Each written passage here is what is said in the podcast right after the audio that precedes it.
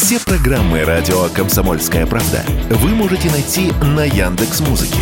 Ищите раздел вашей любимой передачи и подписывайтесь, чтобы не пропустить новый выпуск. Радио КП на Яндекс Музыке. Это удобно, просто и всегда интересно. Был бы повод. Здравствуйте, я Михаил Антонов. Эта программа «Был бы повод». 10 марта на календаре и рассказ о событиях, которые происходили в этот день, но в разные годы, ждет вас сегодняшняя передача. 1918 год, 10 марта. Спустя два с лишним века столица России снова перемещается. Опасаясь наступления немецких войск на Петроград, революционный съезд Советов принимает решение перенести столицу в Москву. Весной 1918 года сюда въехал Владимир Ильич. На самом деле это будет третья по счету и первая реализованная идея. Впервые о переносе стали говорить в 1915 году, потом в 1917, кстати, и в первом и во втором случаях виной были наступающие немецкие войска. И вот 18 год – Лев Троцкий фактически срывает мирные переговоры в Брест-Литовске, и немецкая армия начинает наступление по всему фронту. Уже к концу февраля сдан Минск, Полоцк, Ревель, Псков. Продолжим, когда господин Гофман почистит обувь и вспомнит правила дипломатического этикета. 3 марта 1918 года советская делегация была вынуждена подписать на германских условиях Брестский мир. Однако даже спустя пять дней после действия этого документа большевики опасаются за колыбель революции.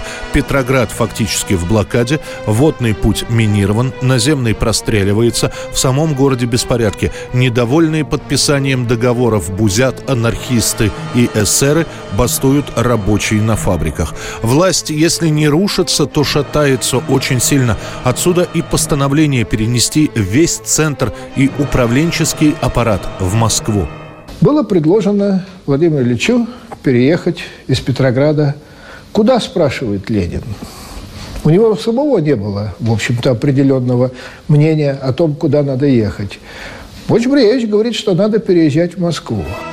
Эвакуация на первых порах проходит тайно перевозки документов, ценностей, золотого запаса. Все это под покровом ночи. Лишь только в середине марта будет объявлено официально о переезде, подчеркнув, что это временная мера. Однако нет ничего более временного, чем постоянное. Уже спустя 4 года, в 1922 Москва станет столицей СССР официально. 10 марта 1939 года. Слова «телевизор» и «телевидение» для многих жителей страны неизвестны. И если к радио уже привыкли, то представить, что небольшой ящичек показывает, например, жителям деревни концерт из Москвы, это просто какая-то фантастика. И называется это на первых порах дальновидением. Да и в самой Москве в те времена о телевизионных приемниках слышали очень немногие. Тем не менее, именно в этот день начинается регулярное телевизионное вещание из центра на Шабловке. Регулярное, потому что и до этого были пробные попытки передавать изображение на расстоянии. Оно, это изображение, вначале без звука и крайне некачественное. Да и смотреть это мог один, максимум два человека. Ну, что там происходит? Наши играют в французскую жизнь. Да, искусство в большом долгу.